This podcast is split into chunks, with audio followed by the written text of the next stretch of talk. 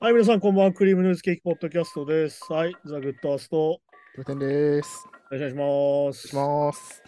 先週寒いと言っていたら、秋が頑張ってるみたいで、まあそうですね。この今収録日、半袖でちょうどいい感じっていう。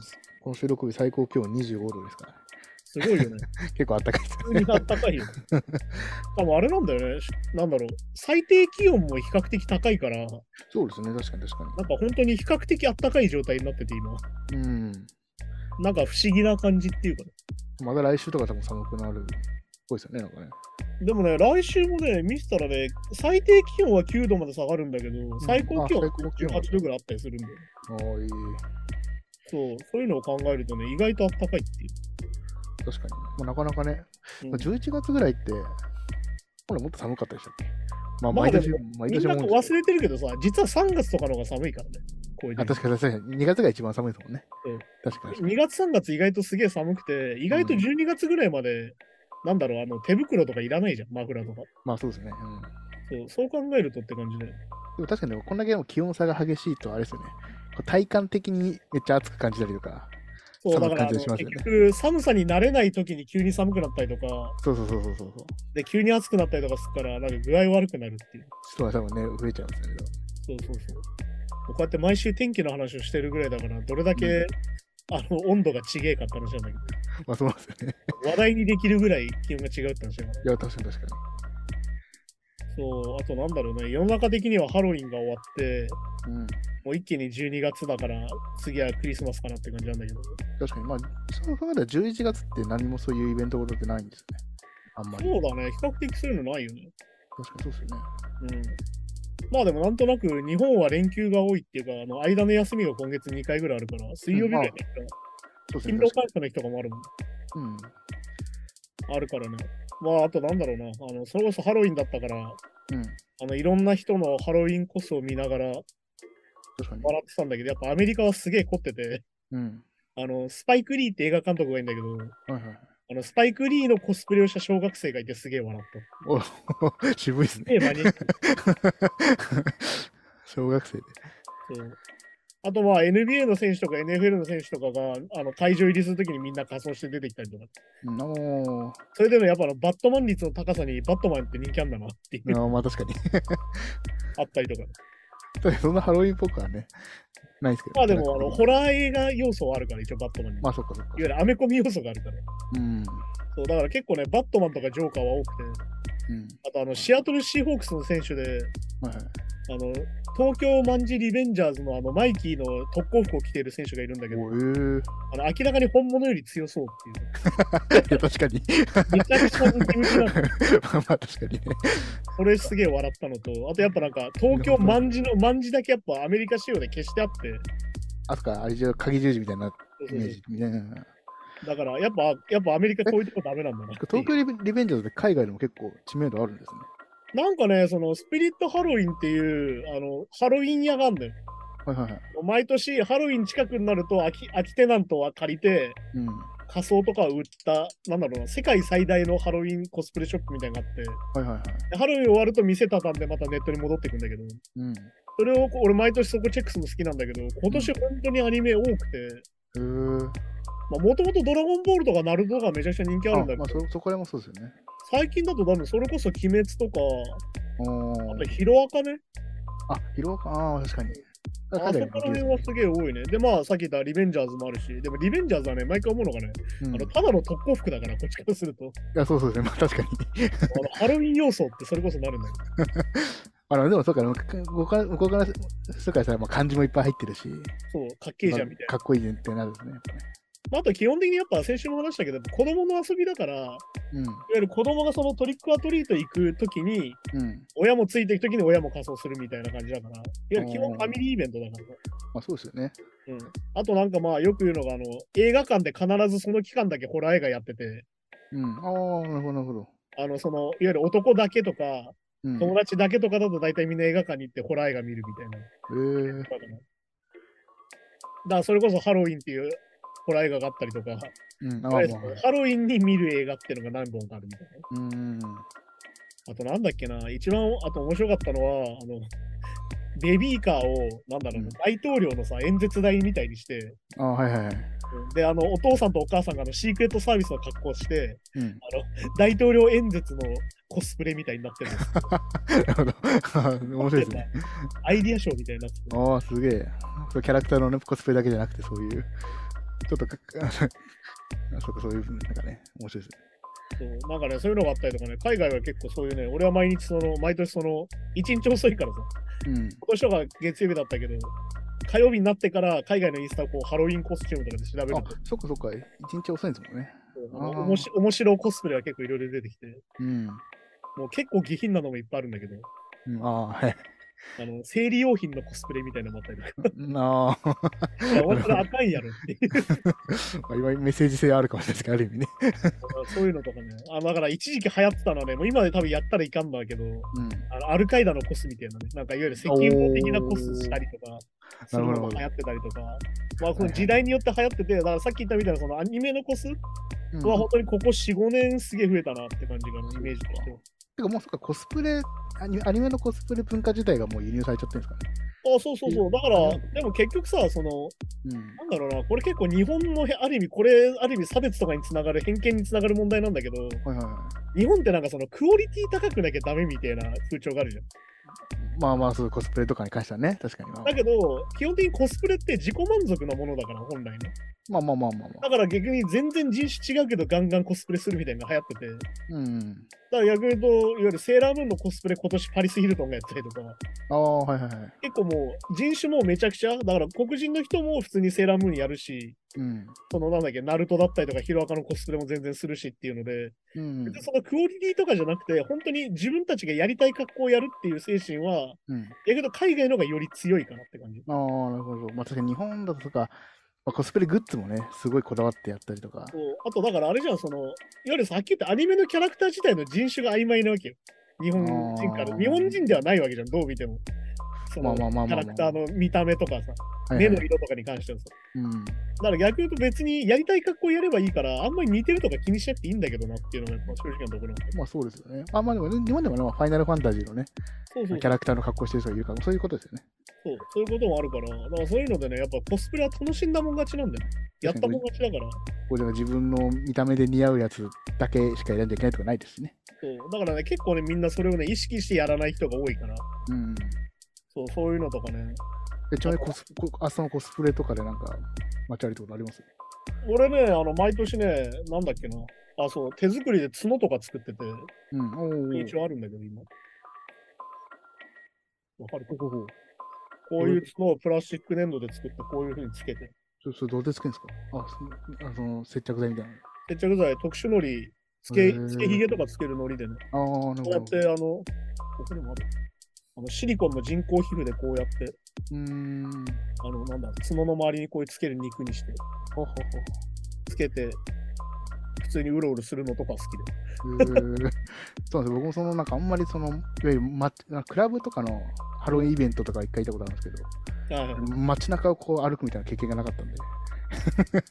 なんだろうな、俺逆にあの、ま毎日ハロウィンって言われてるタイプの人間だから、や 逆に言うとそのまあメリハリをつけるのが大変で、普通の人で派手にしないといつも通りになっちゃいますもんね。だからね、結構自分では、結構ね、コスプレが好きっていうよりはハロウィンでそういう格好はするのが好きかなって。うーん。そういうのは結構するかな。あとね、なんだろうね、そろそろまた今週も時事ネタを振り返るとね、あのまたすっとこなことが起きてて、うん。うん、はいはい。あの先週山際大臣やっと辞めたいみたいな話をしてたら、はい、あの山際大臣が辞めた4日後に今度新型コロナ対策本部長に就任するっていう。うん、いや、まあね。いや、待てと。お前、記憶がすごい、記憶力がすごい弱いっていう設定の人が、うん設定って言ってるけど、ちょっと覚えてないっすみたいなことを繰り返してた人が、あの新型コロナ対策とかできんすかみたいな。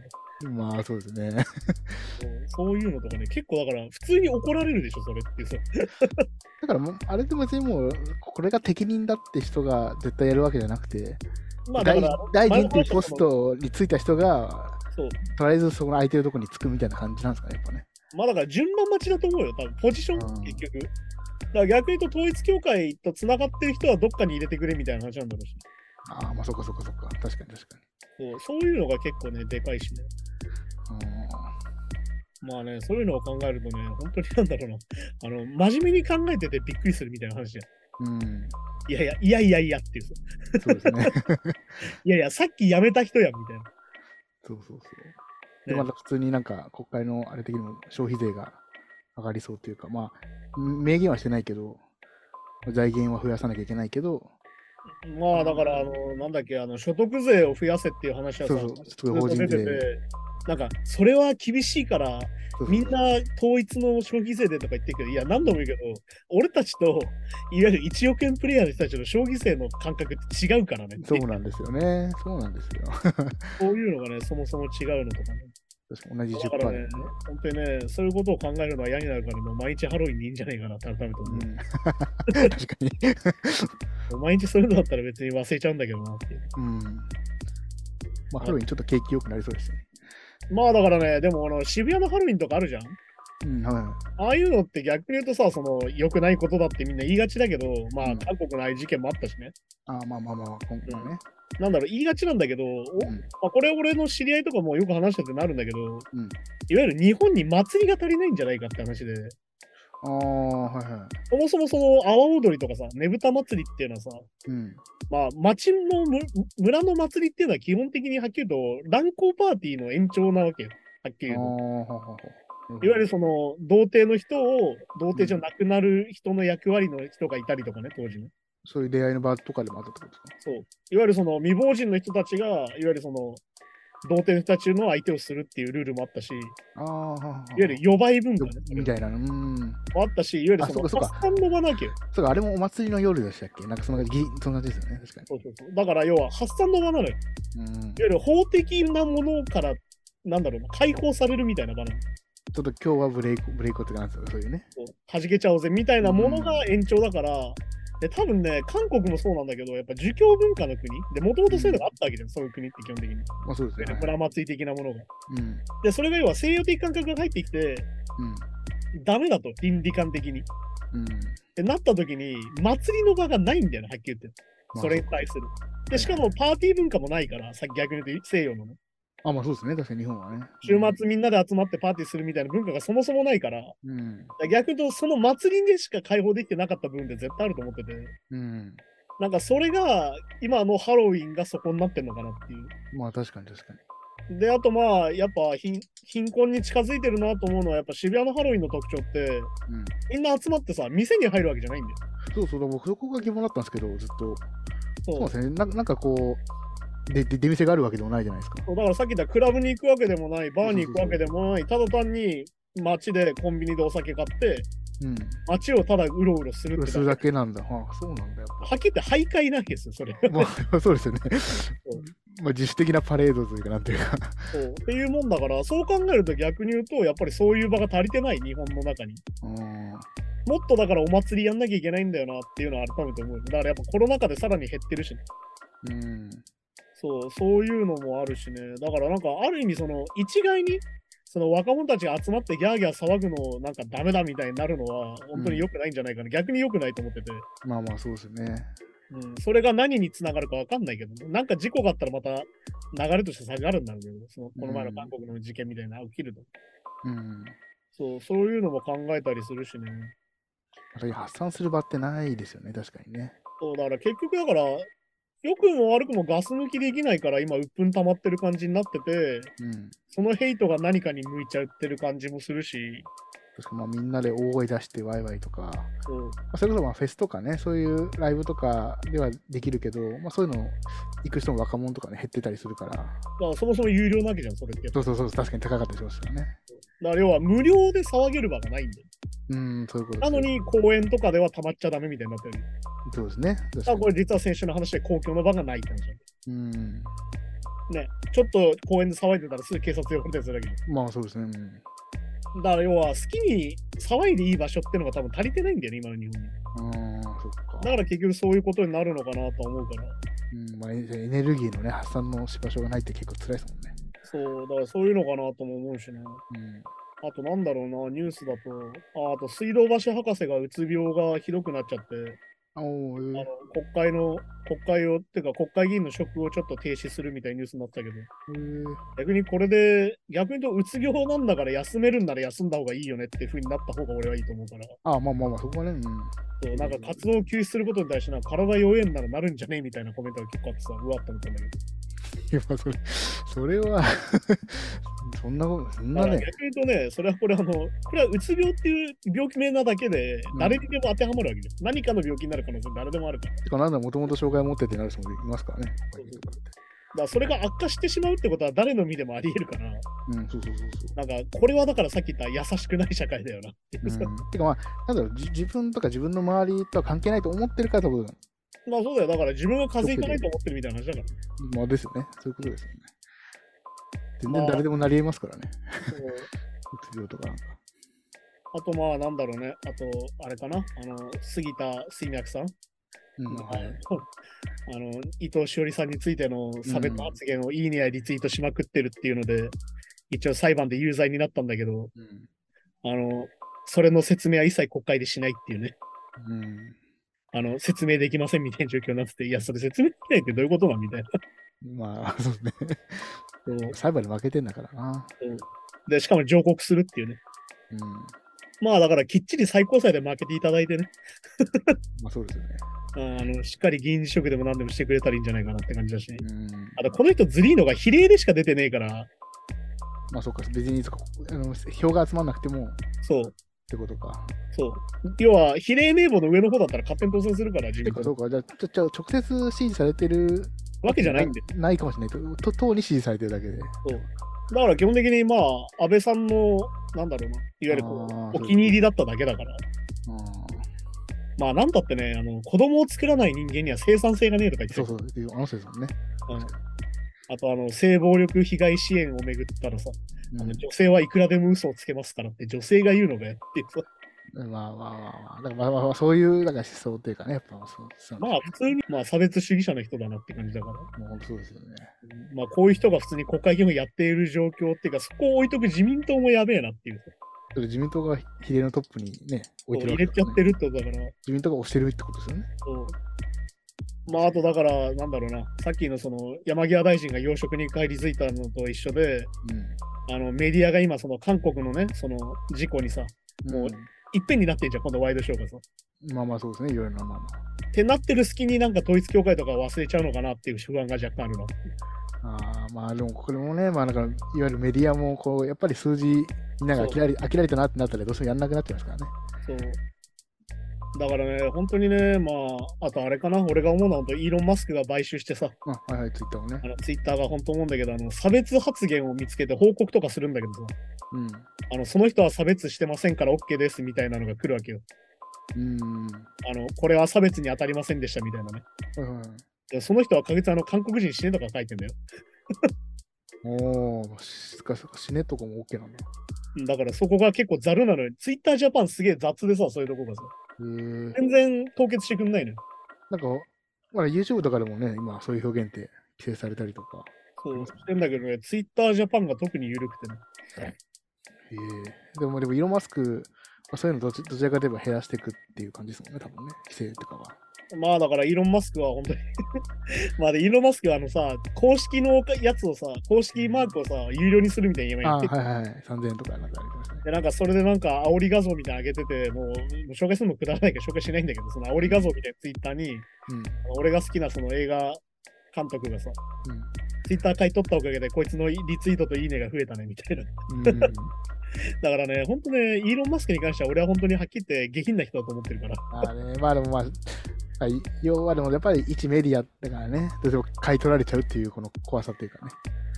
まあだから本当になんだろうな、いわゆる霊障系の代表みたいな人だと思ってるから。うん、まあまあまあそうですよね。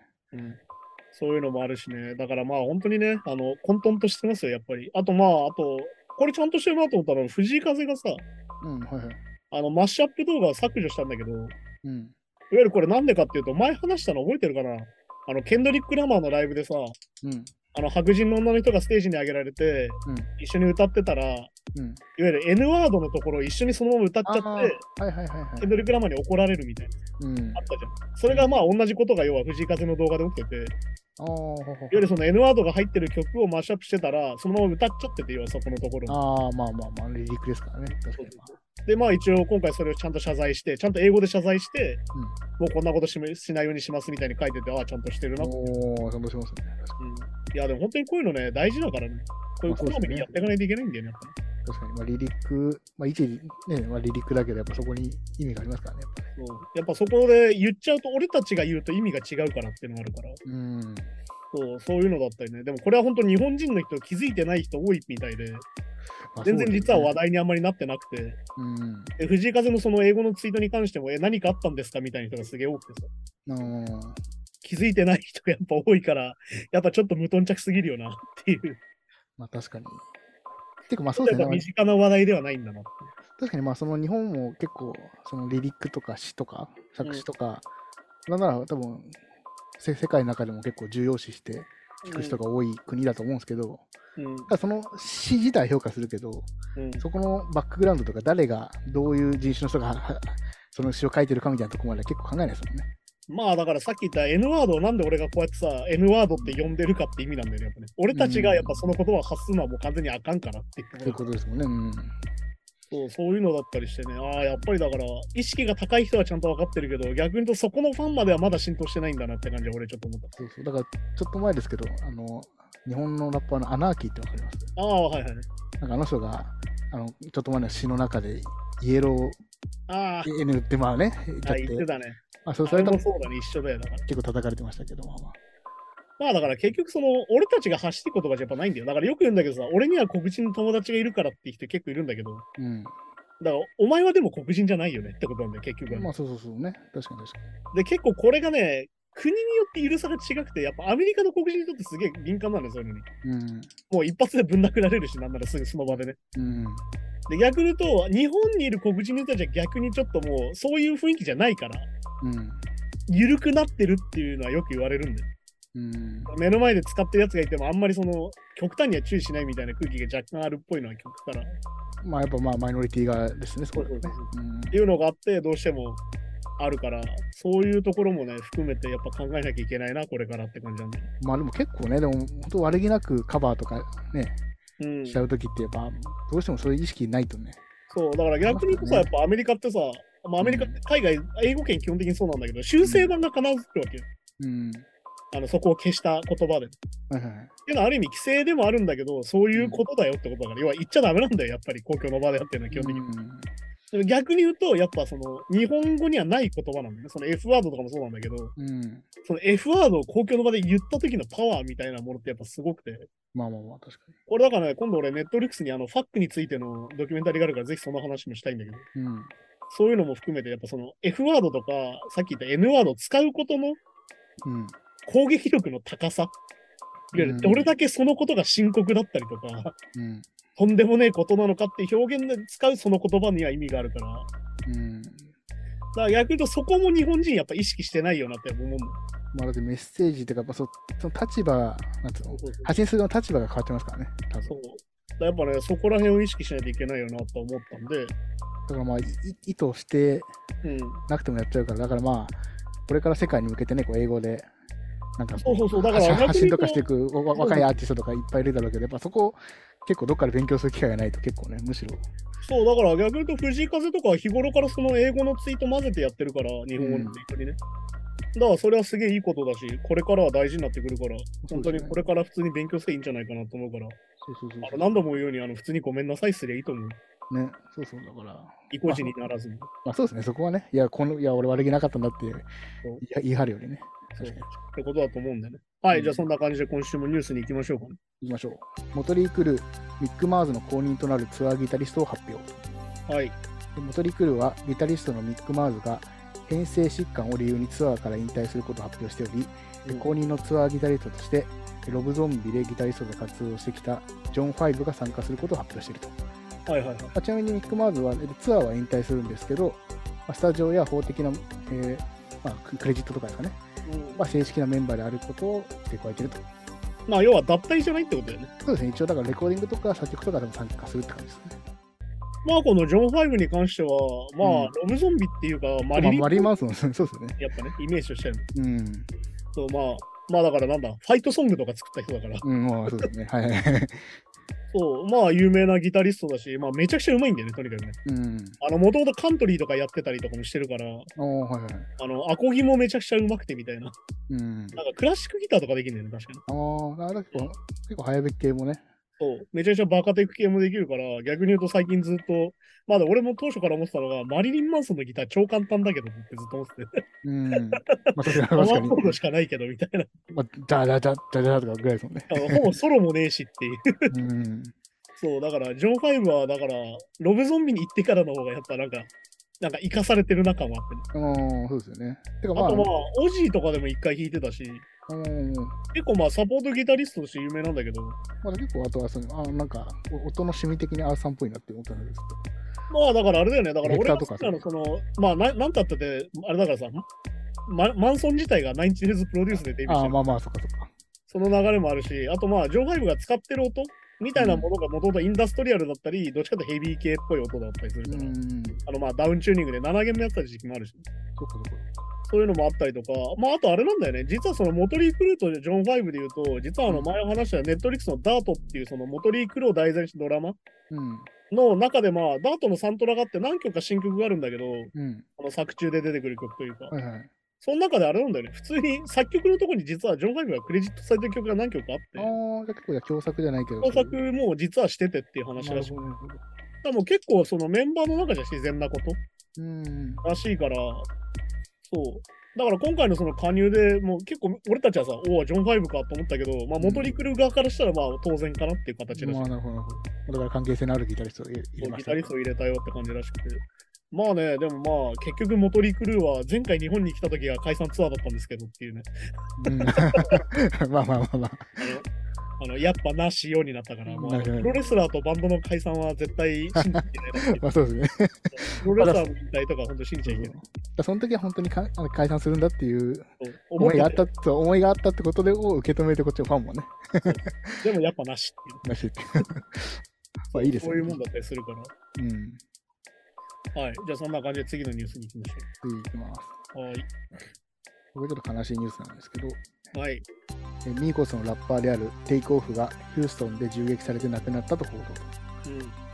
えミーコスのラッパーであるテイクオフがヒューストン、まあこれまあ、ボビリヤード、ボーリング場ですかね。うん。で銃殺されて亡くなっていることが報じられたと。で去年28歳ですと。はいはいはい。いや、またこれ若いラッパーが。まあそうだね。だからその、なんだっけ、なんだろうな、こう、一時期のそのギャング構想で亡くなるのとはまた別だよね、最近のやつはまあ、。ちょそうですね。うん。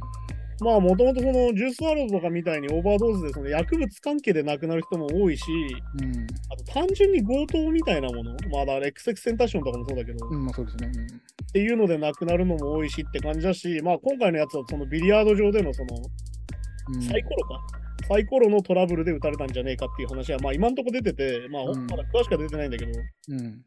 まあ結局そのラッパーの人たち、お金持ちっていうのがもう、いわゆる目に見えて分かってるわけよ。まあまあまあ、ね。周りからね。その、うんいわゆるその、よくあるじゃん、その賭場でさ、うん。この人何やっててこんな金持ってんだろうって人がいっぱいいるわけじゃん。そういうとこああ、まあまあね。まあ、なんかの社長なんだろうなみたいな。うん。だけど、ラッパーの人たちって、あ、ラッパーで金持ってるやつだろうってなっちゃうわけど。まあ確かにね。ってことは、前も話したその強盗で狙われたりとか、うん。なんかエアビーでここにいるよっつったらうん、逆に合同で襲撃されるみたいなさ。まあ確実に持ってるわけですからね、そこは。そうで、やっぱ逆に言うと今 SNS でどこにいるかっていうのがすげえバレやすいから、うん。らこれって逆にその強盗とかに関しては SNS 時代のいわゆる事件だと思ってて、うん。今まではこの VIP ルームを転々としてるからさ、どこにいるか基本的に分かんなかったわけよ。こういう人ああ、まあそっか。まあまあは入ってみないとみたいなそう。うんだけど逆に言うと今はこいつこのクラブにいるぜみたいにみんな SNS でし上げたりとかするから、そうか、そうか、確かそうするとさ、もうね、お金取りたい人たちはそこに行くわけじゃん。うん。ていう風になっちゃうから、だからこういう事件にもなるし、あとまあ場所もあるよね。そのヒューストンのテキサスだから、うん。前も話したその銃がオープンキャリーで持てるああ、はいはい。だから、銃規制が緩い。ね一番緩い地区でね、うんいわゆるその、もうぶら下げて歩いていって、そこじゃあ結構。の場に銃を見せびらかして歩ける。ああ、じゃあみんなで銃持って歩いても、じゃあ警察官にも止められないとかそういうこと？全然止められないね。ああ、なるほど。完全に持ってていいし、なんならもう銀行だろうがスーパーだろうが腰にこう銃ぶら下げてうろうろできるっていう。ああ、映像劇かよっていう世界だから。ああ、確かに、確かにそうですね。そう。でも本当にそういう状態の州だから、だからやっぱりこのうん、なんかあった時にすぐ銃が抜かれちゃうっていうのがやっぱこのアメリカの怖さなんだよね。まあそうですね、確かに。まああの、一時期あったそのハロウィンの時もさ、うんトリックアトリートって言った人が、あの、不法侵入と間違えられて撃たれたとかさ、ああ、そうですね、はいはい。それで日本人が死んだとかいう話もあるし、確かに。まあしかも、そのなんか、い命を奪わないように銃撃つなんてできないじゃないですか。まあだからよく言うんだけどさ、の、ね、撃たれた人に対して銃を持ってりゃ守れたみたいなことをトランプが言ってたけど、うん。いやでも先にそれで銃撃ってたらこいつも犯人になっちゃうんだよって話だそうそうそうそうそうそうそこのね、割合とかって一切やっぱ考えられてないよねってなったんだようんまあでも本当にこのミーゴスに関してはまあ、はっきり言ってドラッグソングばかりなので、うん。うん。まあそういう怖い人たちとの関係もあっただろうし、まあ確かにね。まあね、もともとダーティーサウスですからね、アトランタ出身ですから、うん。うん。そういうのもあるんだろうけど、まあだからその、結局ね、その、なんつうのかな、若くして亡くなるのがこういう形だと本当に惜しいというかね。いや、まあそうですね。そう。まあだからまあ何度も言うように、彼らの次回作があったはずだしっていう。そうそうそうそうそう。彼らの次の作品が必ずあったはずだから、それが見れなくなっちゃうのは悲しいからっていう話だしね。そうなんですよね。確かに確かに。そしてなんか俺的にはそのミーゴスの良さっていうのは、まあだから俺はっきり言ってそのミーゴスが好きなわけじゃなかったんだけど、うん。その彼らの良さっていうのはある意味その気楽感というか、うん。そのドラッグソングを気楽に歌う感じっていうのが良かったと俺は思ってるから、ああ、カジュアルにね。こうカジュアルに。そしてなんだろう、お前それ、あの、ブランド名とかを連呼してるだけやないかみたいな。そうか、ドラッグソングドラッグソングだけ別に陰鬱な感じじゃなくて、そう。めっちゃポップな。まあ俺ら楽しくパーティーしててみたいな。うん。今着てる服はアディダスとナイキとみたいな。そういうなんかその、お前商品名めちゃくちゃ出てくんなみたいな人たちだから。まあ確かにこう、なんか、うんそそのパーティーで目についたものを即興でリリークしてる感じ、なんかね。そう。なんかそこの感じも緩くて俺は別に嫌いじゃなかったし、うん。あと俺あのプロレスが好きだからね、WWE に何回かこの人たち出てて、そうあのベルトを持ってたりとかね、もうあうんのレプリカのすげえいいベルト持ってたりとか、うん。実際その試合に関わるっていうかその、なんだろう、選手をコールする役で出てきたりとかいろいろしてて、うん。よく見てたから、そう、まあでもね、この世代で言うと本当にダントツで一番売れてて、うん本当にフェスとかの鳥を取るようなグループだから、まあそうですよね。うん。この後どうなっちゃうのかなって感じだから、もともとその親戚のグループじゃん。まあ確かにそうそうなんですよね。そうそう。もともとそのグループで組んで組んだっていうよりは本当に親戚伝いでできたグループだからメンバーとしての悲しみもそうだけど、単純に親族としてのね、悲しみそう。、テンションもあるからね、どうすんのかなって感じではあるから、ちょっとまあ、いやー、本当に悲しんでね、まあ、改めてうんあれでじゃないですか。こういう時こそまたミーゴスを聞いてね、うん。あ、あ再こういう人生たちだったなっていうのを再生するのが大事なんじゃないですかね。そうですね、確かに。いやー、だから本当にね、やっぱヒューストンテキス、やっぱテキサス州怖えなっての改めてね、まあね、銃、そそそんな緩いとな、確かに。まあ本当にあれですからね、まあ前も話したけど、その、妊娠中絶の阻止とうん。銃規制っていうのは基本的につながってるから、まあそうですよね。そういうなんかその権利を規制すると同時に銃の規制はゆるゆるっていうのがセットになってるから、今それだとやっぱフロリダとかテキサスは基本的にそういうとこだよなと思っていかなきゃいけないよねっていう。だって普通に包丁とかでも街中で持ち歩いてたら怖いのに。まあだって日本だったら捕まるじゃん。そうそうそう、銃だってカバンにさ、なんだっけあの、10点ナイフが入ってるだけで捕まるわけじゃん。とかね、はい。まあ、あとなんかおお寿司屋さんとかもちゃんと許可証がないとね、あの持ち運べないとかね。だけどもう銃だからね。銃ですか銃をこらね。うやって手に持ってていいんだけど。そうささらに安写真全もしといてていいわけだから。それが怖いよな、本当にな。まあだからテキサスのあの、なんか俺面白ニュースとして紹介されてすげえ怖かったのが、うん。銀行強盗が入って手上げろって言ったら全員銃こっちに向けてきたって話があって。ああ、なるほどね。みんな持そってるかられで銀行強盗阻止したんだみたいなニュースでやってたけど、いや、これめちゃくちゃ怖いじゃんって。怖いですよね。だって銃撃戦になるね。そう100%これ銃撃戦じゃんね。一歩間違えばっていうさ。いや、そうか。逆にまあ、そんなに銃が脅威にならないっていうのがある意味怖いですよね。まあだから、さっき言った、お前も持ってれば撃たれないだろうな発想の州だからね、本当にね。いやー、まあまあまあ。でもそんなこと言ったら、やっぱりあの西部劇と一緒でさ、早打ちのやつやっぱ勝っちゃうから。いや、確かに性能のいい銃とかね、うんそういう方が勝っちゃいますからね。あとだから、その問題になってるの今、アサルトライフルだよね、やっぱテキサスとかはね。うん。いわゆる無限にこの連射できる、20発とか30発とか連射できるうん。銃が許可証なしで買えちゃうっていうのがやっぱ一番問題になってるから、今。てか、でもそれを思ったら、やっぱそうなると、やっぱ警察が日本だと、うん。なんか凶悪犯がいたとしても、銃構えて動くなんて説得できるじゃないですか。うん、説得しようがないですもんね。もう撃つしかないというか。まあだから基本的に向こうは射殺するから、撃ったやつはね。うん、もうですよね。だからそうするしかない。そもそも逮捕する気がないっていうのもあるから。まあだからそこがもう、あの基準が違うよね、こっちと。そう、だからそそれでまたね、5人とかもあるから、またややこしくなっちゃうんだけそうだから誤射しちゃったりもするし、そうそうそうそうそうそう。らそういう事故もあるから、だからやっぱりその100%正しいってことは基本的にないので、うん、まあまあまあこういう時にねね。らそういうことを考えてやっぱ銃とか規制した方がいいよねって俺は普通に思うけど。いや、もうまあそうですね、僕の感覚で言うと。はい、じゃあそんな感じで今週もやってきたんですけども、うんまああれですね、あのできるだけ楽しい話題を拾って、あのうん愚痴っぽくなるのはやめようと思ったんだけど、多少は愚痴らないとやっぱ気が済まないぐらいいろいろ起きてるなっていうね。うん、まあそうですね。まあまあ本当にね。うん。まあ、そもそもそもね、このラジあのポッドキャスト自体が、こう、飲み屋で飲みながら、みたいなテンションで聞いてもらえればいいんで、そういうちょっと愚痴を、ね。まあだから、あの基本的に時事ネタ、時事ネタ問題だから、基本的にだから逆に言うと、時事ネタでこういうのをね、飲み屋でお互い話すとね、うん、あのいろんな状態がわかるっていうのあって、確かに確かまああと今日、今日もミサイル飛んできてたけど。ああね、とか最近なんか2発とかなんか、だから最近そのミサイルどうなんかねみたいな話してたらこうやってミサイル飛んでくるからさ。ねえ、まあ、まあ、あれが向こうにとっての外交なんでしょうけど。ね、まあだからね、J アラートもさ、俺結構雑だなと思ってて、うん。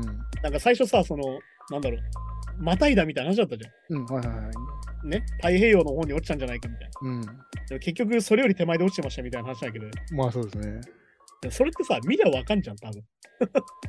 まあでも、まあ、そこで鳴らすの難しいじゃないですか。そのまあ、どういうシステムかわかんないですけど。そうだから逆にさ、それシステム的に弱くないってことだから、俺はね。ああ、まあまあ、そうなんですかね。だって、そこの判断が即時につかないってことじゃん。っまあ確かに。てことは、そのよく言っている迎撃ミサイル的な話って言うじゃん。確かに確かに。そう、それも当たんないってことか。そう。だって一緒、多分多分一緒ですもんね、絶対ね。そう。要は、そこが予想できないってことは、打ち返せなくないって話だけど、そもそも。観測するレーダーがそれを感知できないと。そう。だからね、そこは結構なんか俺、ポンコツで逆にちょっと心配なんだよなっていう確かに。。まあ、それか向こうがちょっとそのステレスじゃないけど、ステレス戦闘機じゃないけど、ちょっとそういう、あの、レーダーで感知されにくいようにもしてるんですかね、ちょっと改良とかは。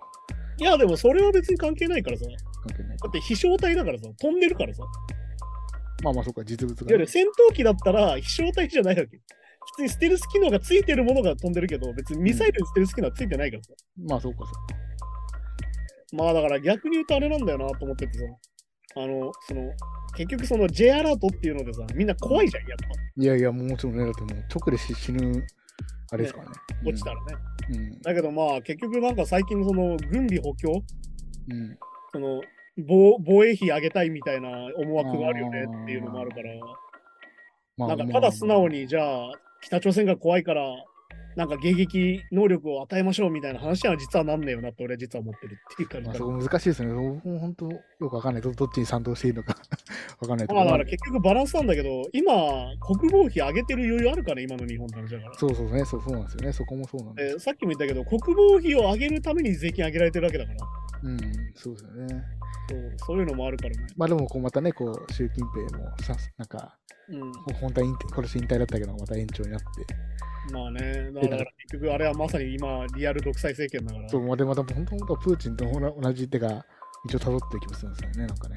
まあだから同じことしますよ、やっぱりそいつたちは。いや、本当なんか、まあ、ちょっとあのムービーコーナーで紹介した、うん。ぼ暴君になる方法って、まあ、映画を、はいまあ、ちょっと前に紹介したんですけど、うん。多分10年後ぐらいの同じドキュメンタリーがあったら、プーチンと習近平は追加されてそうで怖いですよね。まあだから最近あの映像の世紀っていう NHK のドキュメンタリーではプーチンの話が追加されてたよね。ああ、やっぱそうなんだ。やっぱそういうもんですよ、やっぱり。そうか。まあだからドキュメンタリーって常に更新されるから、うん。まあ前もは先週も話したけど、そのカニエ・ウエストの今を見て、あれを見ると思うとこがすげえあるみたいな話で、うん。逆に常にこう更新されて新しいのを見て、うん、あ、この頃こうだったよなってなるのも大事だから。まあ確かに確かそう。この頃こういう風になると思ってなかったよねみたいな話がでかいからさ、実は。うん。そうそうそう。はい、じゃあそんな感じでね、今週もありがとうございましたですね。うん。はい、じゃあそんな感じでまた来週よろしくお願いします。さようなら。さよなら。Wave Noise Gang Podcast.